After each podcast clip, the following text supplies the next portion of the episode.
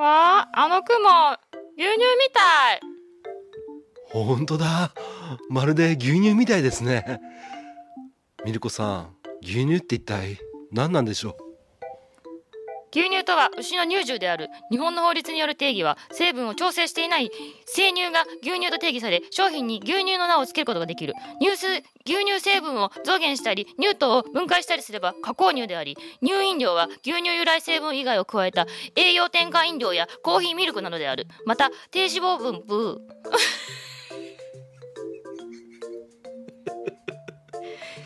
脂肪分を調整したものが低脂肪牛乳などとされる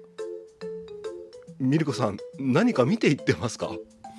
見てません。牛乳で始まる。恋もある。ハッシュタグでつぶやこう。牛乳でスマイルプロジェクト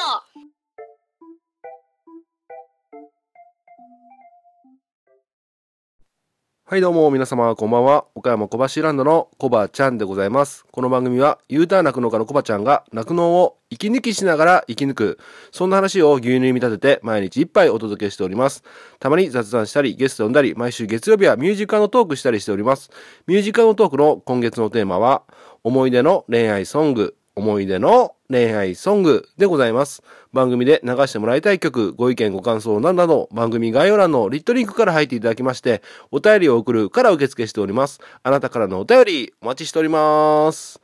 はい。ということで始まりました、楽して生き抜くラジオ。本日、牛乳291杯目でございます。よろしくお願いします。はい。えー、ということでですね、今日はね、ちょっと配信が遅くなってしまいまして、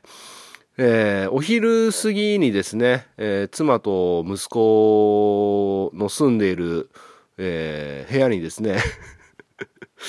えアジトにですね、えまあたまにはね、家で、あのコミュニケーションを図ろうかなということで、えちょっとね、えおしゃべりしたり、ロード・オブ・ザ・リングを見たりね、してたら、あっという間にね、時間が経っちゃって、えはい。ちょっとね、あの、収録する間がなくなってしまいました。えーということで、今ですね、18時16分なんですが、えー妻がいつもですね、晩ご飯を作ってくれて、あの、牛舎の近くまでね、持ってきてくれるんですけども、その時間が18時30分なんですよね。ということで、15分ぐらい時間ができたので、よし、収録してししまおうと思いまして、今マイクに向かって喋っております。はい。ということで、今日の一杯はですね、なるべく短めに終わらそうとは思ってるんですけども、なぜ関東の入荷は低くなったのかということでお届けしていきたいと思います。えーその前にですね、えー重大なお知らせが2つございます。えー重大、え僕にとっては、え皆さんにとっても重大だと思う。はい。えまずですね、あの、ハッシュタグ牛乳でスマイルプロジェクト、ハッシュタグ牛乳でスマイルクリスマス一緒にね、やらさせてもらったコッティさんからですね、えーなんと、えー僕のうちに、イオカンを届けていただきました。ありがとうございます。はい。ということで、びっくりしましたね。あの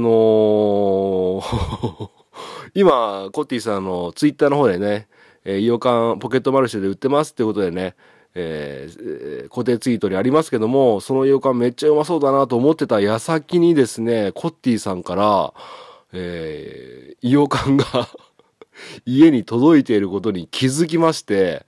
えー僕は受け取ったわけじゃないですけど、親が、なんか届いとるよって言われて、えっと思って見たら、もう120サイズぐらいの箱にですね、イオカンが入っておりまして、本当にありがとうございます。で、早速ね、えー本当にたくさん入れていただいてね、コッティさん、本当にもうちょっと好きになっちゃいそうなんですけども、ちょっと今のなしでお願いします。あの、めちゃくちゃうまかったです。本当に。もう程よい酸味でね、ちょっと今一個食べましょうか。レビューしないとね。いや、これもうね、艶があってテカテカでね、で、これ、イオカンって普通、あれなんでしたっけ？あの、皮、中の皮って剥くんでしたっけ？コッティさんのツイッターのタイムライン見ててると、イオカンの皮、剥いてますけど、これ剥かなくても全然普通に美味しいですよ。はい。じゃあちょっといただきますね。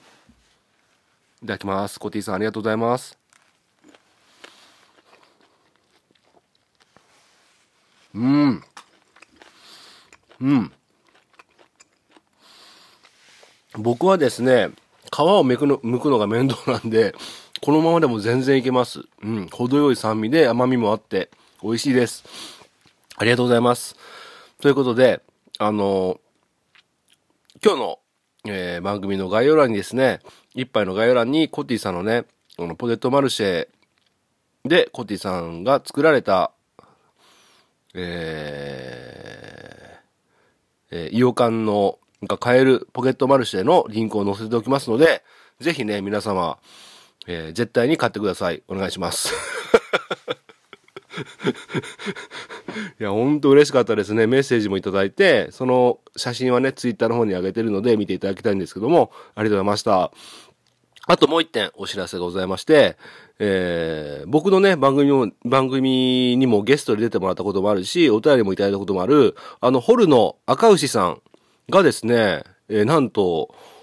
プレゼント企画をスタートしました。いやー、びっくりしましたね。おー突然始まっとると思って、あの、ツイッターの方でね、プレゼント企画やっておりまして、その内容が、ホルの赤牛さんのところで生まれた、まあ、レッドの子牛ですね。ホルの赤牛さんっていうだけあって、レッド、赤いね、えー普通はホルスタインで白黒の牛なんですけども、赤牛さんのところは赤と白のね、波紋の牛がたくさんいるんですけども、その子牛の名前を名付けてくださいと。で、えーえーそれをリプですね。えー引用リツイートとかじゃなくて、えー赤牛さんのツイートのリプのところに、えーこの名前がいいと。確か5文字以内だったと思うんですけども、えーえーリプしてもらって、赤牛さんがね、抽選ではなくて、この名前がいいって決めた人に、えー、酪農マザーズのおー乳飲料を、確か4種類をお24本入りをお届けする、えー当選当選者というかね、採用者の方に、えー DM でお知らせしまして、えー後日お送りするというね、す素敵なね、プレゼントキャンペーンをやっておりますので、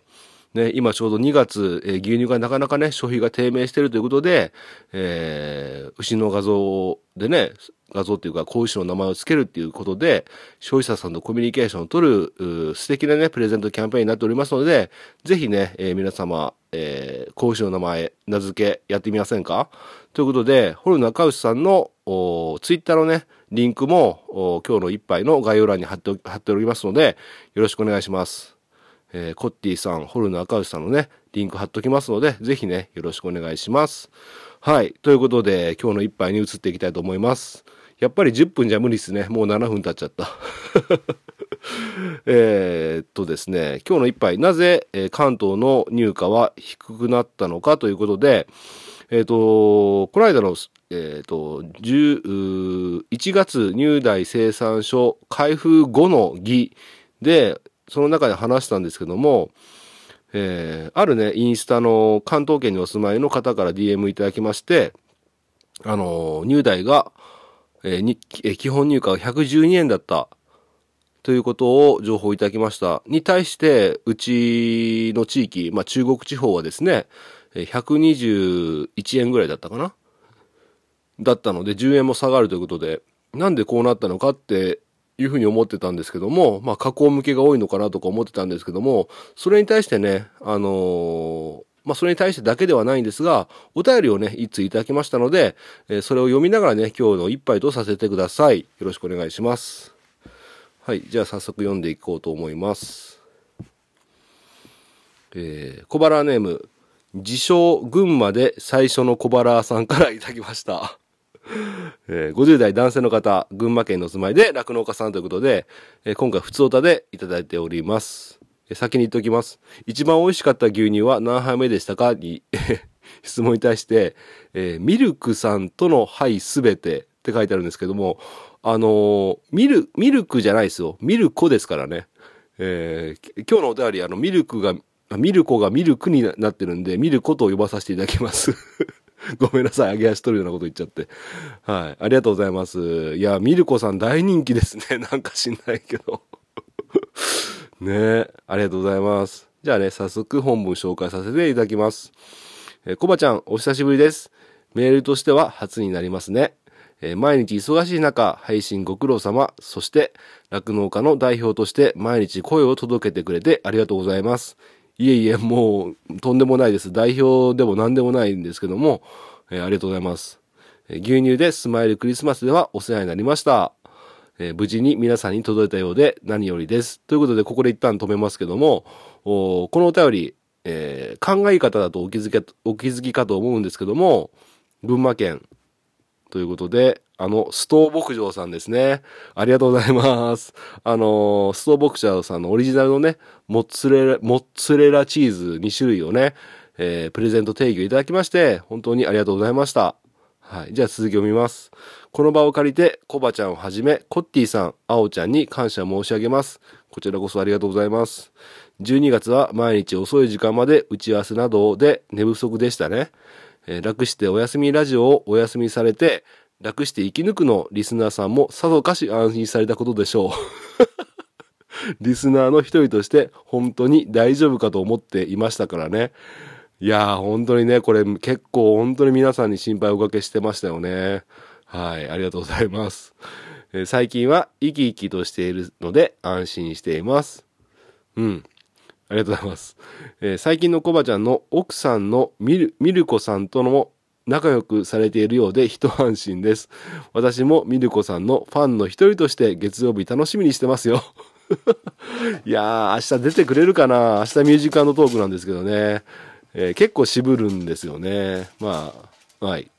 まあ、楽しみにしててください。ありがとうございます。さて、長くなってしまいましたが、昨日の、あ、これ昨日のって書いてますけども、まあ、先日の生産者の配信で、関東の方から1月の入荷が安かったとメッセージがありましたが、11月に10円値上げしたのになぜとなりますよね。私もなんでと思って説明を聞きました。12月は確かに11月分の入台が10円分手取りが増えました。12月は確かに11月分の入台が10円分手取りが増えました。しかし、1月に 12, 12月分の入台は10円分がなくなっています。しかし、1月に12月分の入台は10円分なくなっています。これは値上げした反動で消費が落ち、なおかつ年末におけるダブ付きも相まって生乳の加工工場がどこもいっぱいになり処理ができなくなったそうです。いやー、仕方なく、えー九州の工場に空きがあるということで、えーキロ20円の運送費をかけてなんとか加工に回したということ。これが理由らしいです。いや、これは。はい。え西では6月からの値上げに向け20円の値上げ交渉が始まり、東では15円の値上げ交渉が始まっています。酪農家にしてみれば30円くらい上げてほしいところですが、現状12月のように消費が落ちて加工に回ればプール入荷はガクッと下がってしまいます。入荷を上げても牛乳として売れなければ結局は入荷は下がります。えそこで今回は消費の落ち込み具合も踏まえながら餌の高騰や運転資金の借金またその他の経営の上昇分を見込んだ、えーえー算定方法で出された数字のようです。とにかく理解情勢にこれまで以上に取り組むことはもちろんですが、やはり積極的に生産を抑制することも値上げをする上では必要な、必要になることでしょう。酪農家はコバちゃんのように少量であっても国産飼料を利用し、より一層の努力を消費者に見せていくことで、地域に必要とされる牧場になっていかないと生き残れない時代になってきたということでしょう。長文となり申し訳ございません。これからも毎日楽しみにしていますので、ミルコさんに無理を言わせない程度に配信をしていってください。ということで、えーお便りいただきました。ありがとうございます。いやー、ずしっときますね。いや、知らなかったですね。いやー、あの時話した、あの時で生産所の時にね、話したのは、まあ、加工向けが関東って意外と多いんですかね、みたいな予想だったんですけども、蓋を開けてみれば、あー12月は確かに、えー11月分の入台が10円手取り分が増えてました。ってことだったんですけども、1月に12月分の入台は10円分がなくなっていますということで、まあ、そうですね、112円ということだったんで、あれと思ったから聞いてみたら、あ値上げした反動で消費が落ち込んで、なおかつ年末におけるダブ付きも相まって、生乳の加工工場がどこもいっぱいになり、処理ができなくなったと。仕方なく九州の工場に空きがあるということで、1キロ20円の運送費をかけて、えー、なんとか加工に回したという内情があったということで、いやこれほんと厳しいなって思いますね。で、まあ、あの、世の中の世間がね、えー、仮にね、景気が良かったりとか、まあ、平常時だったら、まあ、値上がりしても、まあ、まあ、落ち込むでしょうけども、そこまでの消費の落ち込みは見られなかったかもしれないんですが、今、消費者さん自体が、まあ、不景気で財布の中身がね、えきっと、寂しいというか、まあ、チャックがきつくなってるっていう部分が、もう、相まって、余計ね、消費が落ち込んだっていうところもあると思うんですね。あと、季節柄ね、えー、寒いっていうのもありますから、いやそれで売れなくて、えー、加工に回したいけれども、関東の工場がいっぱいで、九州までなんと運んで加工したということで、お金をかけてね、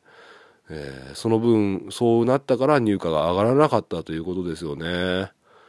いやー、本当に現実って厳しいっすよね。はい。うん。で、まあ、値上げ交渉が始まっておるが、あ本当はね、酪農家としてはもうプラス30円上げてほしいってね、今までの痛みも合わせてね、えー、貯金切り崩したり、えー、借金、リース、借金をしたりね、えー、そういったものがあるので、30円ぐらいはね、上げてほしいというところですが、まあ、関東で、えー、関東で東で15円、えー、西で20円ってことなんですけども、まあ、東で15円って仮に決まったら、西でも当然15円になるわけで、で今までのパターンで言えば、15円って要望を出してても、結局15円じゃなくて10円とかね、8円とかになってしまうっていうのがね、えー、今までのパターンでございましたが、まあ、今回はね、特別なので、まあ、そうはならないような気もするんですけども、うーん、そうですね。だから本当にね、今までの常識が通じないっていうね、えー、ことになってきたので、酪農家自身が努力することを見せていくとかね、いや、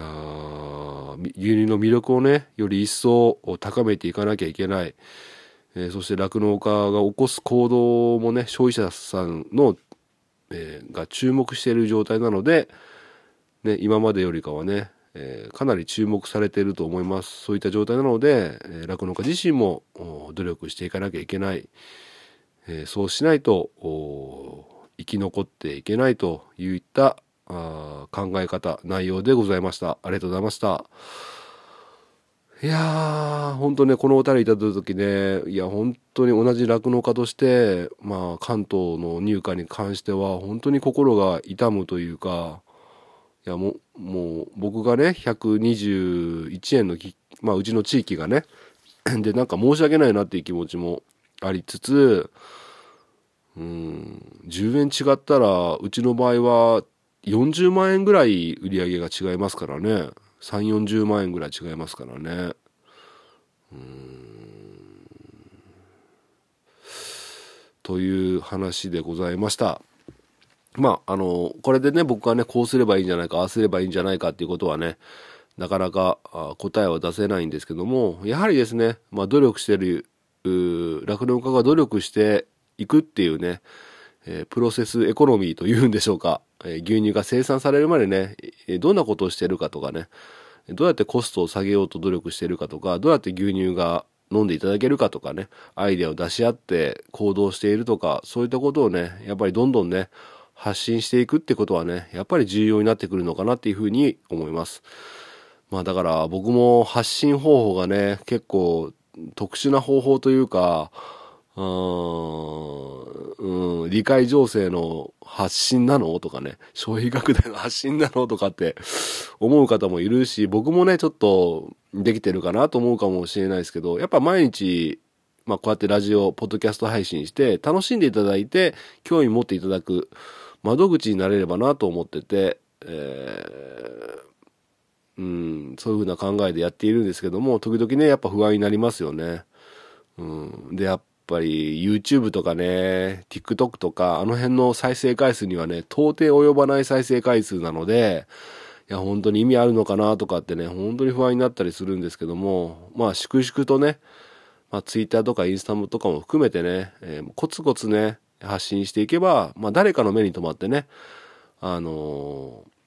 牛乳1本売れればいいかなっていうふうに思っております。いや、須藤さん、本当にね、素敵なお便りありがとうございました。いや、なかなか、あうん、本当に関東圏の方、まあ、他の地域もいろんな状況があるでしょうけども、せっかく入荷が上がったのに、まあ、こういった状況になってるっていうのは、本当に心が痛いです。はい。はい。まあ、ただ、ね、入荷交渉始まってますし、えーもう数ヶ月耐えればね、また入荷の方も上がって、ね、少しは、うん、経営の足しになるかなというふうに思いますので、なんとか踏ん張っていきたいところでございます。まあ、そのためにはね、えー個々でやれることをね、なるべく、消費者さんに見せていくってことも必要になってくると思いますので、えー個々でできることをやっていきましょう。はい。じゃあそんな感じで、えーなんだかんだ、え20分喋っちゃいましたけども、ありがとうございました。じゃあ今日はね、終わりにしたいと思うんですけども、ありがとうございます。じゃあ最後にですね、ごめんなさい。最初にお便り、もう一通紹介するつもりが、紹介できてなかったんで、紹介させていただきます。えー小腹ネーム、うーのっぽろ牛屋の父ちゃんさんからいただきました。30代男性の方。えーお住まいの地域が北海道レンガの町ののっぽろということで、酪農家さんで普通歌ですね。えーしんちゃんありがとうございます。先に言いますね。一番美味しかった牛乳は何杯目でしたか？えーの質問に対して、ミルコさんの牛乳のセイブ、ブ、笑いの部分がチャーミングで好きです。あの CM のやつですよね。あれはね、なかなか奇跡的に撮れたね、音源だと思いますよ。ありがとうございます。じゃあ、紹介します。これ、いつもらったんだっけな？2月18日にもらってて、あ、昨日かな？昨日いただいてて、ちょっと紹介するの忘れちゃってたんで、紹介させてください。どうも、のっぽろ石屋の父ちゃんです。コバちゃん、マサさんのスタイフライブ、いましたね？抜かりないですね。あのー昨日のお昼だったかな？ん？だったはずなんですけど、あのー、東雲ラジオのね、マサさんが、スタンド FM で、ライブ配信やってたんですよ。で、僕、黙ってね、コメント打たずに、えずっと聞いてて、最後終わる時だけね、お疲れ様でした、みたいなコメント打ったんですね。そう、それでね、その時しんちゃんもいたんで、そのことですね。えーやっぱり昔より情報のアンテナ感度良くなってませんか？僕もこういうのに出くわすこと多くななったのはアンテナ張ってるからかなって思ってます。まあスマホいじってたら仕事進まないんですけどね、笑い。えー僕は体調管理も含めて20分くらい散歩してきました。コバちゃんもたまに散歩して胸張って全身の老廃物を流しましょうね。仕事って意外と全身の筋肉使わないですから余計なお世話か笑い。ではでは、えーのっぽろ牛屋の父ちゃんでした。バイバーイということで ありがとうございます。そうですね。あの、やっぱり同じ、今ね、スタンド FM も、ポッドキャストも含めて、酪農系のね、配信者さんが増えてて、通知が来たらね、すぐ聞いたりするようになってて、やっぱり感度が高まってるのあるし、通知も来るようにしてるから、やっぱりね、ライブ配信やってたり、新しいエピソードが配信されたりしたら、割と僕すぐ聞いちゃうんですよね。そうそう。だからなんか言いますよね。あの、自分が、あ、ちょっと違うかもしれないけど、自分がね、欲しい車のことばっか考えると、車で走ってると、その欲しい車がね、よく目に留まるっていうことでね。まあ、その興味があることに、えアンテナを張ってると見つかりやすいってことですよね。うーん。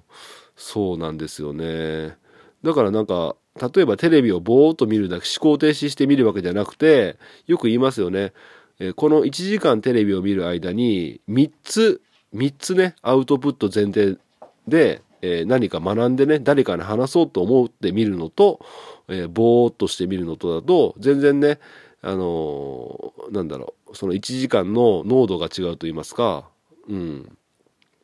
アウトプット前提ってあのー要は何かここの番組を見て何かを得ようという気持ちがあるかただ単にぼーっと見るかっていうのでね全然違うということでやっぱりアンテナを張るっていうのはね感度を増すっていうのは非常にねいいことだと思います。まあ 24時間ずっとねアンテナ張ってたら疲れちゃいますけどね。うん。まあそんな感じで散歩ですか散歩やってないな。偏ったところだけで多分僕疲れてるんでしょうね。はい。そんな感じでやばい。18時40分になったんで今日はこの辺で終わりたいと思います。最後まで聞いていただいてありがとうございました、えー今日の一杯お味の方はいかがでしたか？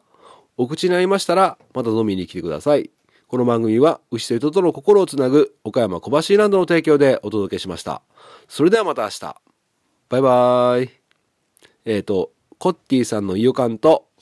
ホルの若牛さんのプレゼントキャンペーンよろしくお願いします。バイバイ。